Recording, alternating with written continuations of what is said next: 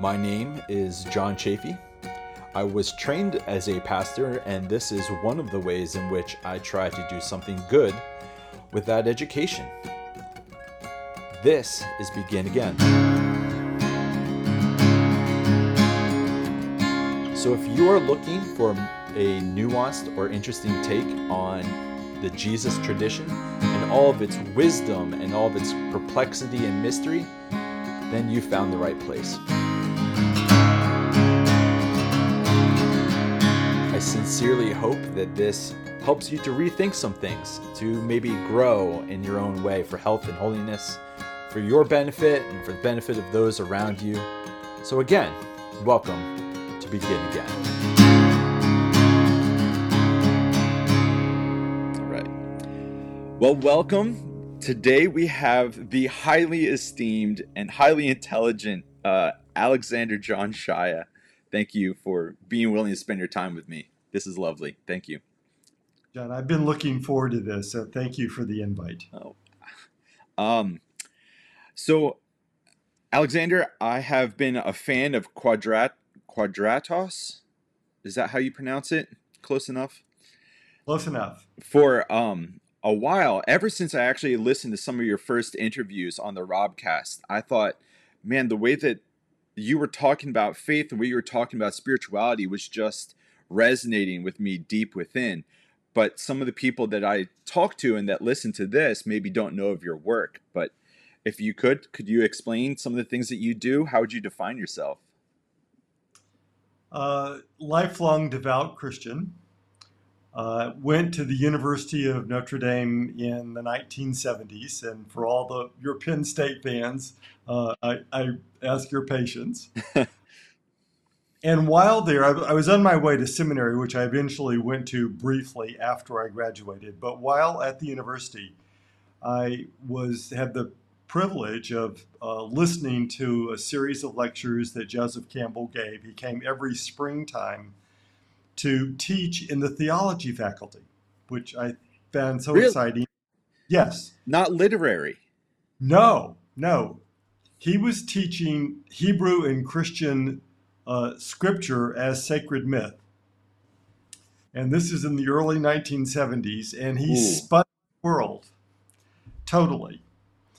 Uh, this was also at exactly the same moment that uh, in my scripture work at Notre Dame, I was learning that the ancient first five hundred years of Christianity, they had read the four Gospels in a definitive cycle. Mm-hmm. And the cycle is not the way that we see them in the Bible today. Mm. And I heard Joseph Campbell say to me in his lectures over and over again that every great human story of transformation has four parts to it. Worldwide, across era, mm-hmm. you cannot reduce the story of transformation into less than four major parts. Mm. At the same point, I'm in my scripture work hearing about this ancient four-part gospel, and that in the early, in our early tradition, they never spoke of them as plural, they spoke of them as singular. And they definitely seemed to that they had a way that they understood how the four fit together to form a larger story. Mm-hmm. So these two things happening sort of simultaneously in nineteen seventy-two, nineteen seventy-three, started me on a journey which finally came to some ripeness in the year in the year two thousand.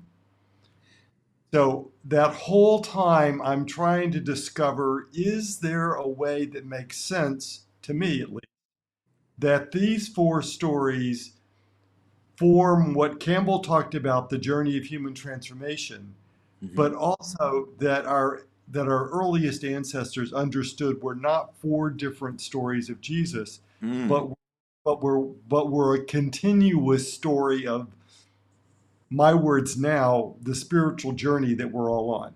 Uh-huh. And so, so that took you decades then. Well, it took me, it really took me my whole life, but absolutely from about nineteen seventy-two to the year two thousand, I wow. kept digging and praying and researching. And a couple of times I thought that it made sense, but I realized that I was sort of pushing the sh- the foot into the shoe, and I and I backed off. And it was like, if this if there if there's something here, it had to fit just seamlessly and easy. And that finally happened. That finally arrived for me in the year two thousand. Can can I ask, what was the the moment like when you realized that in two thousand? Um, it was, was it a day that I, I had, it was all day, All Saints Day in the year two thousand. Yes. And I was in northern New Mexico. I was staying at the retreat center called Ghost Ranch, mm-hmm. owned by the Presbyterian Church. Um, and I had spent the day hiking. Mm. And I came back to my cabin at night, tired, physically tired, but my mind was like racing. Uh-huh. And I, and I and I and this friend had just given me a book in Christology, and I thought for sure this would help me go to sleep. It didn't. I, it didn't put you to sleep, did it? No. I opened the book, which was the Reverend Robin Griffith Jones's work called uh, "The Four Witnesses," mm-hmm. and in this book he summarizes the research at that point that we uh, about the four communities mm-hmm. when each of the gospel was written to them. Mm-hmm. And that was it. When I saw that narrative, it took me all the back, all the way back through my everything that I've learned about spirituality, and I recognized that each community was wrestling with a, a very specific question. And the question was, they were already a believer in Jesus. The question was, tell me how to be a better follower. Tell me how to live oh. question in this moment. Mm-hmm. And the four questions that uh, I saw in the narrative that uh, Robin Griffith Jones gave us, there was Joseph Campbell's uh, The Journey. Wow. And so all the threads, all my psychological, all my spiritual, all my theological, everything in that moment just became this seamless garment. Oh, that's beautiful. Mm-hmm. And I stayed up two days and two nights. You didn't sleep at all? I, I didn't sleep at all. I was just, I had this huge yellow, I mean, this is long before I had an, an iPad or any of that. I had a, a legal pad and a pen. Wow. And, ten watt bulb in this little cabin, and and I was trying I, I was reading the scriptures and I was writing notes, because it was as if I had never seen these words before, even though I had memorized them, pretty much memorized yeah. the gospel as a child. What I was reading in that moment was an entirely new level of understanding, and it was the most exciting moment in my life, and also the most terrorizing moment. What because, made what made that terrorizing? Well, because it was like, who the hell are you to have a different way to see the Gospels after all this time? Oh wow, uh huh. But could if, this is am I really seeing this, or am I making this up? I mean, it's like you want to you want to believe now. twenty-two years later. Mm-hmm. I have settled for myself in what I think is the bedrock truth of, of what arrived all those years ago. Wow. But I totally understand why someone else would go, I don't know about this stuff. Yeah. Well, as you were talking right there, it also reminded me of, um, sometimes I don't know how to pronounce her name, Mechtild of Magdeburg, one of the mystics. She said that the day of my spiritual awakening was the day I saw God in all things and all things in God. But that was after years of already being a nun. And then she had her awakening. And one of the things I get from you, but I also get from people similar to like Ken Wilber and some, just an evolutionary Teilhardian spirituality, is that things, new things can still come forward. New things can still blossom. It's not this locked-in system of this is what's always been said, always say it this way, this is the safe way. But spirit's not about safe in that way. No. Wow. To, to me, the Gospels are so profoundly true mm-hmm. that they must be true in a thousand ways. That, that great truth is not singular. It is expansive. Wow. And that as we psychologically and spiritually grow and, and understand more, mm-hmm. then Gospels must lead us forward.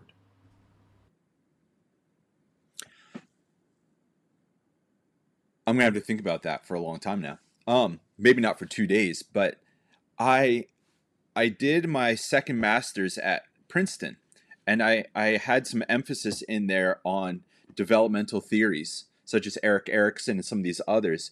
And so the way that psychology and spirituality can overlap is really quite wonderful in my estimation, and I, I don't understand why more people don't talk about it in that way.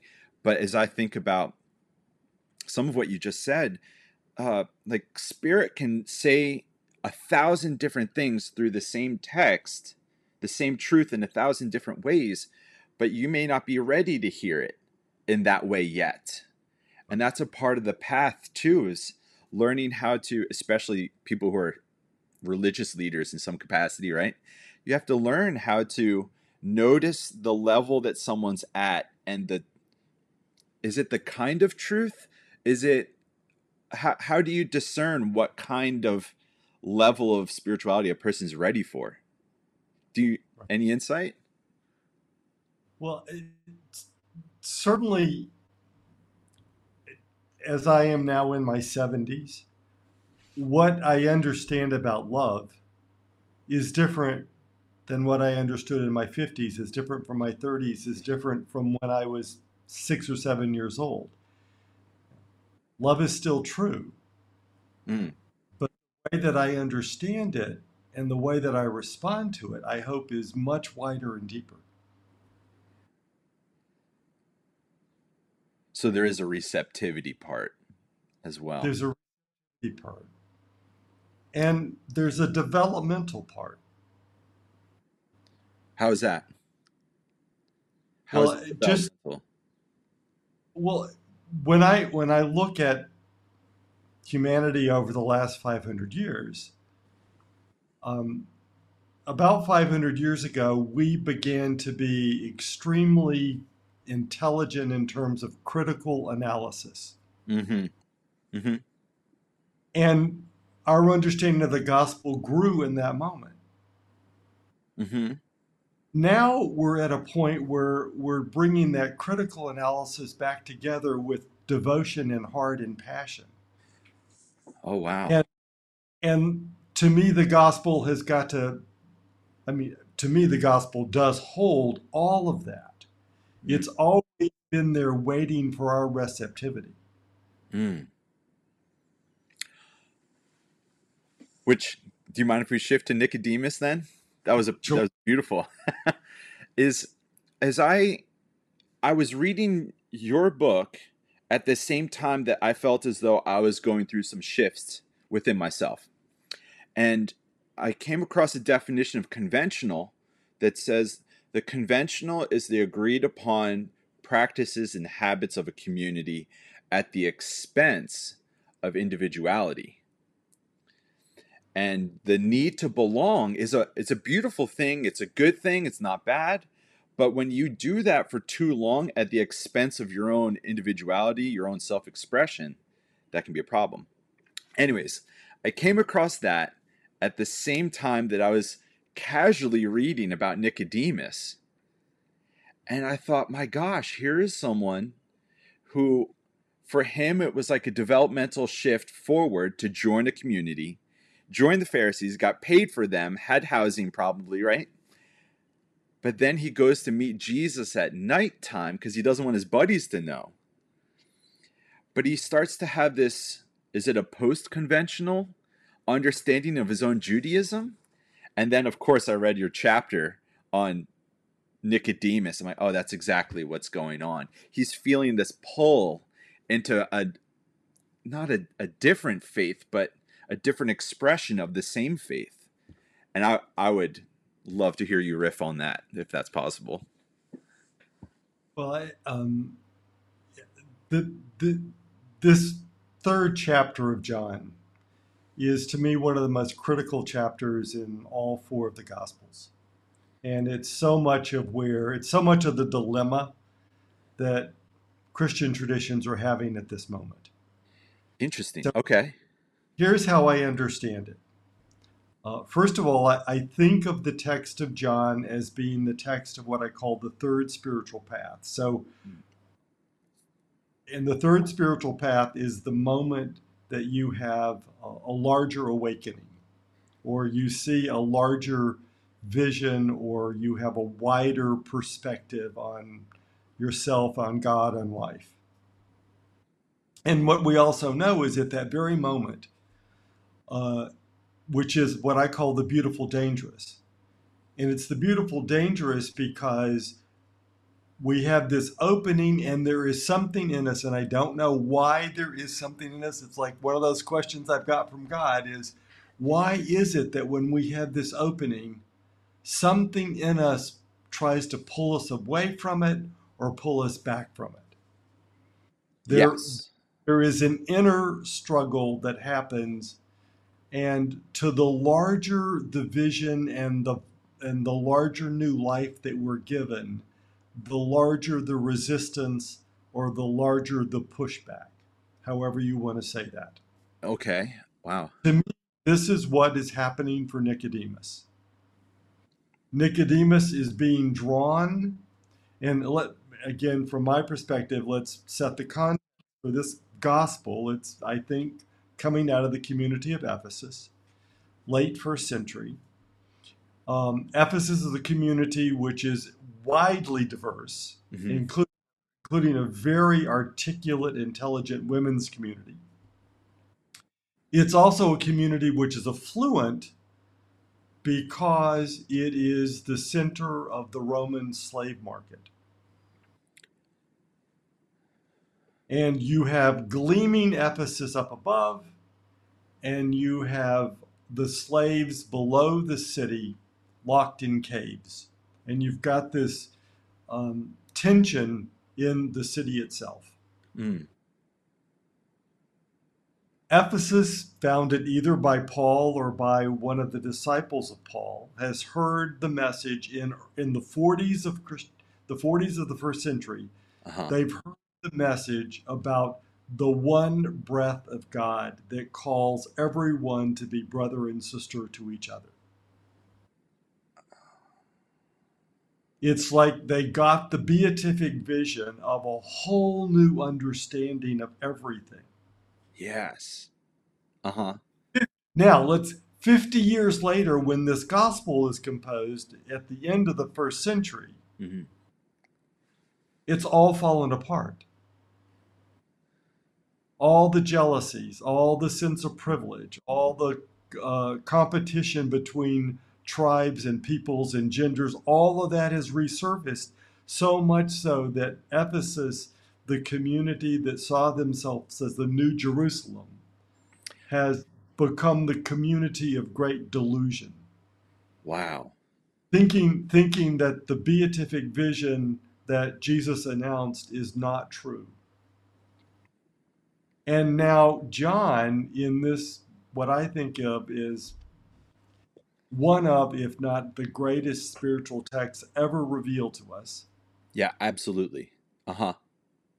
Is going to show that the tensions and the competition and the who's in the in-group and who's in the out-group and all that stuff is always with us, but it is not the really real. It's an illusion. It's an illusion. It, okay. it, it doesn't feel that way. It feels real. Of course. But ultimately, it's an illusion. And so this gospel, chapter by chapter, and I hope I live long enough, if I have the grace, to write a book on how the Gospel of John is the manual for community, for a community that is built on an authentic diversity, not a uniformity. Oh, wow. Which then is consistent with later on in John's Gospel. Was it sixteen or seventeen? I pray that they might all be one. Absolutely. that the Ruach is been has been poured out on all people, old, young, men, women, and that's Old Testament principle. That's not a New Testament verse. No, but and, and the, the newness here is uh, is the fullness of the Hebrew Ruach, in the sense that the Hebrew world believed that all people are one before God, but they never went that extra step to say that we could invite the world's diversity to sit at table together. Oh, wow. It was like, you you will be before the same God in your house, and we'll be before the same God in our house. Mm-hmm. Beautiful. But Ephesus is that first place that we have a record of, of stepping beyond that and opening the door and saying, doesn't matter who your mother was. Doesn't matter your bloodline. Doesn't right. matter if you were slave or free. To Ephesus, which has got the slaves under their feet, doesn't matter whether you are slave or free. Doesn't matter whether right. you're from Africa or, or India or come, we have a table. Oh, wow. Which to me, that brings back when Jesus brings up the Spirit blows where it wills. You, it will not listen to any of the lines that you've drawn or that your community has drawn. And it's. So, and this is in response to Nicodemus. Uh-huh. Yeah. So here, here's the sadness with Nicodemus. Mm. For me, he is clearly drawn towards this new wider sense of not who God is so much as who we can be. As okay, as as, uh, um, as as people of the one breath, but, but yeah. he's caught, but he's caught now in his own tradition. When he says to Jesus, "How can someone be born again?" This is tribal understanding. This is I. I there, we can have all the mystical discussions about this, and and those are all true. But at core, what Nicodemus has said to Jesus is, our tradition knows that we have the first promise to know Yahweh. Oh yeah, because we have the blood of a Jewish mother in us. Jesus, I see your goodness, but how can, by what authority do you go out and say everybody's bloodline mm. has that first privilege? How can you put somebody who's not Jewish in a Jewish mother's body and give them Jewish blood? Yeah. So it's really a conversation about lineage. Lineage and tribalism. I don't think I've ever heard it defined that way. Well, but you have to understand that tribalism w- was the the a pan-tribal understanding of God was the first gift of Ephesus. Hmm. Okay. That fi- that fifty years later, they're losing,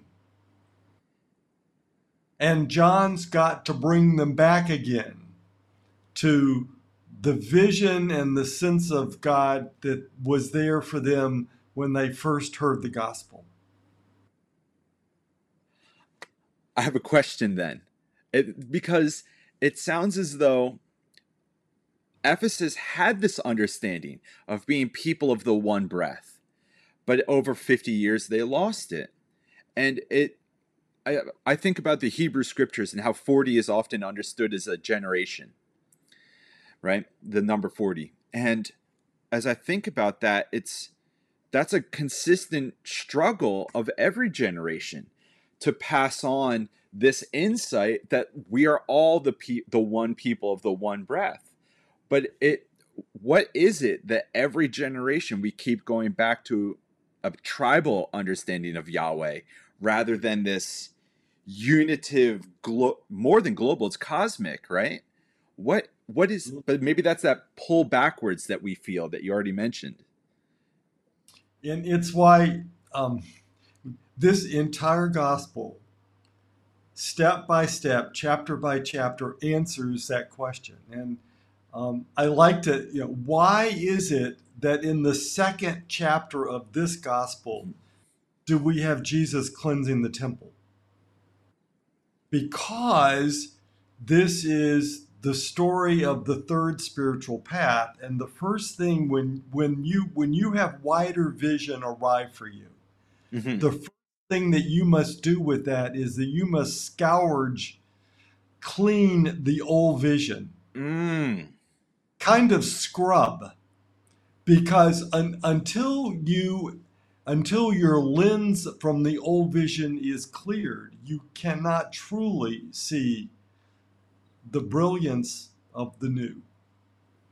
And so right here in the second chapter, the the gospel author has given us the premise for the rest of the book. Oh my gosh.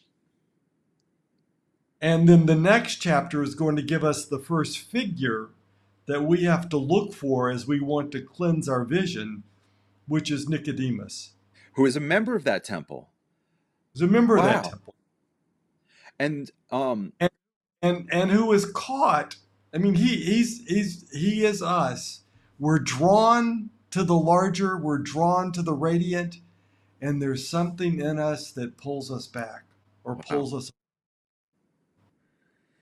And I love that, that that the story of Nicodemus is not resolved. I mean, whereas the rest of the figures in this gospel often go go go through transformation, show change. Mm-hmm. The story of Nicodemus stops, and you're not quite sure what you're not quite sure what Nicodemus decides. That's right. And when I was reading uh, your chapter on John's gospel, which it's my favorite gospel, not just because I share a name with it, it's literally my favorite, but you also helped me to understand uh, the man that was born blind differently. And you have this emphasis that this gospel is really about spiritual blindness and spiritual sight. And when we read these scriptures, like you said, with a, a critical analysis or historical anal- analytical lens, we're taking a text that's deeply mystical and trying to understand it in this historical critical method, and it loses its, um, it's not that it's lost all of its wisdom, but it, it loses some of its, I don't want to say magic. Is that the right word? It's enchantment, you know? I mean, to me, this, and I'm with you, this, although as I was writing the book, I fell in love with each of the four. Oh, yeah. But my heart goes back to John because John changes everything. Yeah. There's a whole journey to get to John, and there's a whole journey that flows out of John. But if you really, really get John, it changes everything. And and and it is so. It's so. Um, what's the word I'm looking for? Um, some of our scholars today have mistakenly understood John in a very narrow way. Hmm. Because they have, because they think the Greek world was so wonderful. And they don't understand that John is speaking Greek to deconstruct the Greek and bring people back to an Aramaic Hebrew understanding of wow. the universe. Which, go ahead, yeah. You you can't in in in, in Jesus in, in Jesus in Aramaic and Hebrew, you could never have a statement like the light must overcome the dark. Mm. You have broken God apart in that statement. You have spoken right. heresy. Light and dark must live together because they are from God and of God. Yeah. And that goes back to your comment about integrate, obviously, this heavy yeah. emphasis. Now, I, here's, can I share with you just a quick thought? I don't want it to, you're the star, really, not me, but no. I, I feel as though I went to seminary and I learned a lot of good theologians, but I had the mystics referenced, but I never studied. And so when I finished seminary ten years ago, I just started clock like clockwork going through a different mystic, sometimes two a year for like the past ten years, deep dives. And I've always thought, my gosh, these people have got it. But then at one point, I actually went back and I was looking at Ephesians, which we're talking about Ephesus quite a bit. And in Ephesus, in chapter one, there's a Greek word, anakephaliosesthai, which I'm a, I'm a word nerd. But it means the gathering up of all things under the headship. Kepha meaning head, right? And I thought to myself, my God, here's a verse that I've literally never heard a sermon about. And I've been mm. going to church since I was born. And so I'm I'm also fascinated by how we, in the Western world, we kind of pick and choose. What are the verses we choose to highlight? And even lectionaries do this. But coming across that singular Greek word reframed everything for me. Everything is going to be gathered up, united, brought together in Christ. I'm like, what are we doing, people? Right. My goodness. And, and if I can say it this way, everything already has been. Everything's already been united. Yes. Okay. And and we've got to go through the journey to make what's really real true. To do away with all the divisions. To work against the separations. So if you go back to the first line of John, mm-hmm. in the beginning was the Word. Except that we could, and, and we know that, that logos in the Jewish Greek world is everythingness or veriness or allness. But if you put that back into the first lines of Genesis, mm. and another way to understand word is breath. Because Every, it is speech, and it, you breathe when you speak. Okay. But we can equally say in our best Hebrew that God breathed the world. And actually, the even better way is not past tense, but present tense. God is breathing the cosmos at this moment. And what John is saying is that that outbreath of God is a visible manifestation of the Christos. Mm. Mm-hmm. We look out at the cosmos, we are seeing one of the visible manifestations of the Christ. And that every feels like that settles cosmos. So nicely within me when I hear that. Yeah. That it's and like, it take, takes me back to, because I'm a, I'm a I'm a ritual nerd. Um, and I would and I would really like our scholars to study more the the baptismal rite of the first five hundred years of Christianity. When people came up out of the font from baptism, all of those gathered around were chanting one of two things. They chanted your name followed by a Christ or in Christ. I have realizing that there's only one the Christ. Uh-huh. But baptism is our response to what is already true, that each particle of us is part of Christ. Uh, the one body, yes. I, in my class on Christian spirituality, I frequently make the comment that Christianity is in some sense the best pyramid scheme of all time. Mm. What would it look like to have eight billion, the way I phrase it is lowercase Christs, walking around the world, loving and healing and making it whole again. And I can sometimes, my college students, see it a shift. Maybe they don't go fully into it because that requires a whole new metanoia, right? But I can see some of them, it almost as though it, it lures them. Like, it's like they caught the scent of something better. Like, oh, It's not just this thing where we passively admire what the Christ has done, but instead, and it it's so funny, we just quote the Bible back at people. It's Second Corinthians. You are a minister of reconciliation also, and the reconciling of all things. It's, I feel as though I've had some massive shifts in my own understanding of Christian spirituality in the past ten years, really, this long journey. And I can't go back. I can't put the toothpaste back in the in the thing. But why would I want to? Ah. So it, along with that, John, one of the the most radical things that I do with the gospel text, mm-hmm. I will not speak the gospel in past tense. What, what, what do you mean by that? Every passage of the gospel that I read, it's never Jesus said, it's Jesus says. It's never Jesus did, Jesus does. Oh, interesting. Okay. These texts are the eternal present moment texts of how the Christos lives. Wow. And the the really amazing thing is, is that whenever I do this, people come up to me and say, I've never heard that passage before.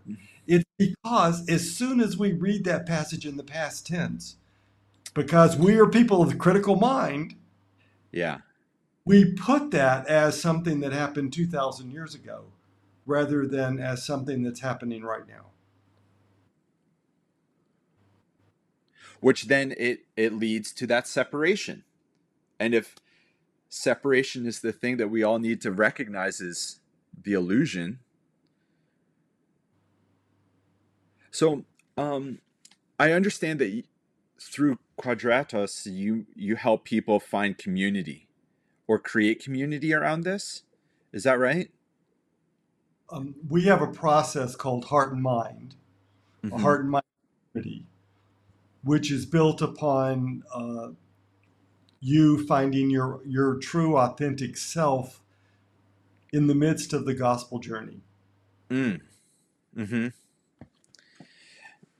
Because what I, I think the greatest spiritual challenge of this century is a new form of community that we've just begun to imagine. Is wow. that rather rather than a community which is bonded together by sameness, mm. it's going to be a community which revels in our authentic diversity.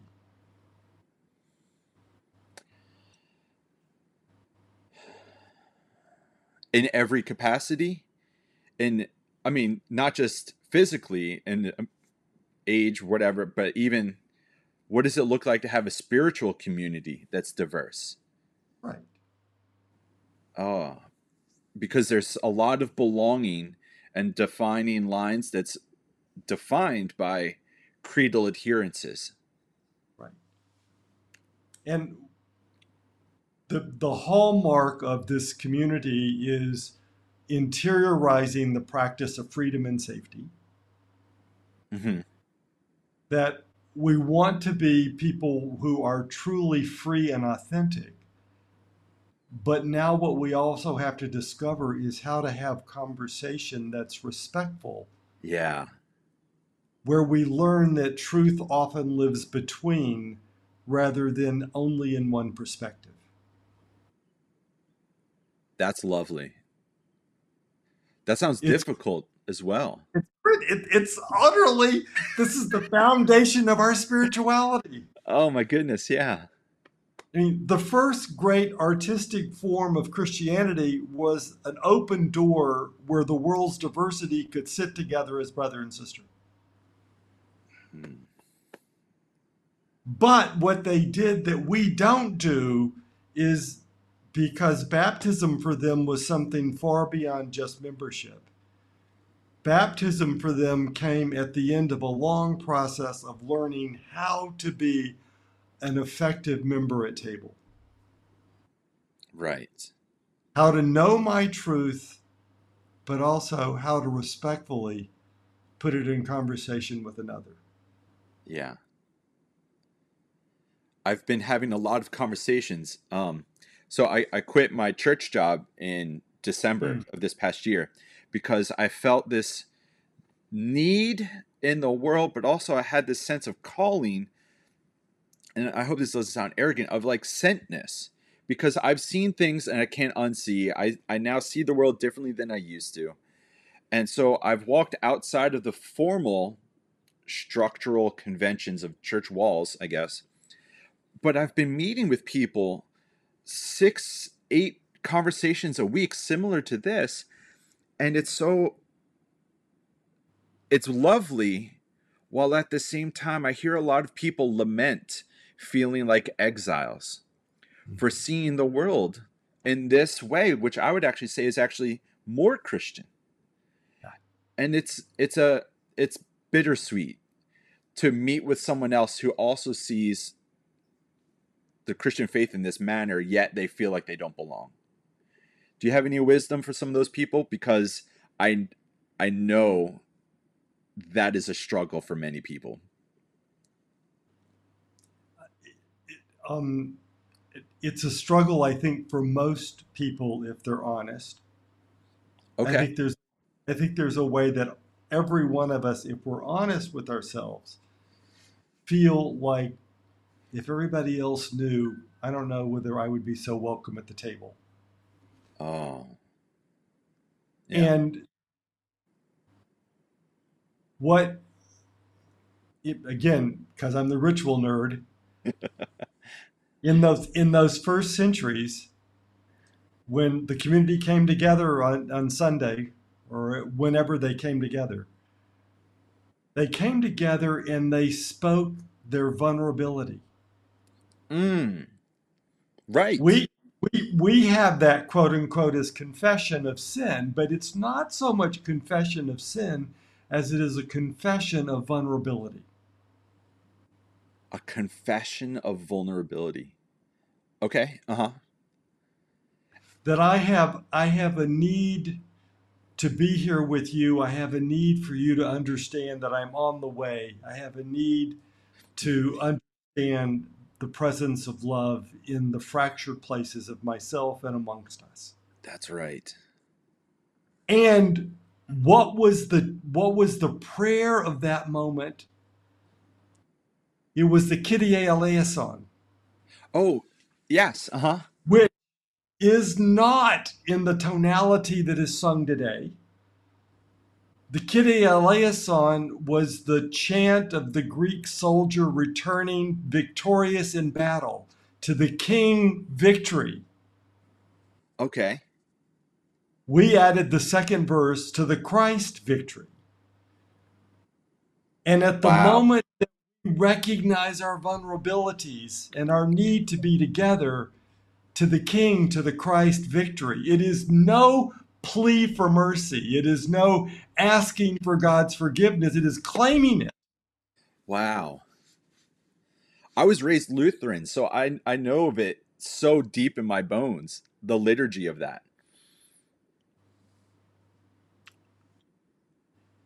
I and and, uh, and that's where we start. Okay. As we move to a community of true belonging. Mm. Um, just yesterday, I had a conversation with someone who feels like an exile from the church. And in our Zoom call, similar to this, she was like, why does this feel like church? And I said, well, I've, as I understand, the Hebrew word for community or was edah. And it, it actually has to do with a witnessing community, similar to what you just said about, are we giving witness to our vulnerabilities together or not? Or are we coming together just to watch passively something happen in front, which is not the same thing. That doesn't build community. That builds a concert crowd. Right. But, um, Alexander, this has been the privilege of my month. And I know you don't want to hear that, but it really has been. And I, I really enjoyed this. Thank you. Thank thank you. Thank you for for your heart and for what you're offering others. Oh. So, it's so needed today. It's true.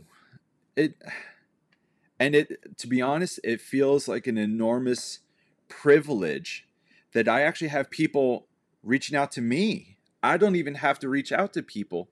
But there's really, maybe we can say it, maybe Spirit is doing something new, the Ruach right now.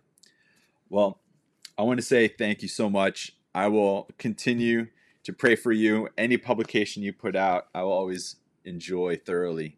And um, if it's okay, I'm going to keep quoting you in my college class. Yeah. Please. Please. Okay. Thank you. Thank you. Go well.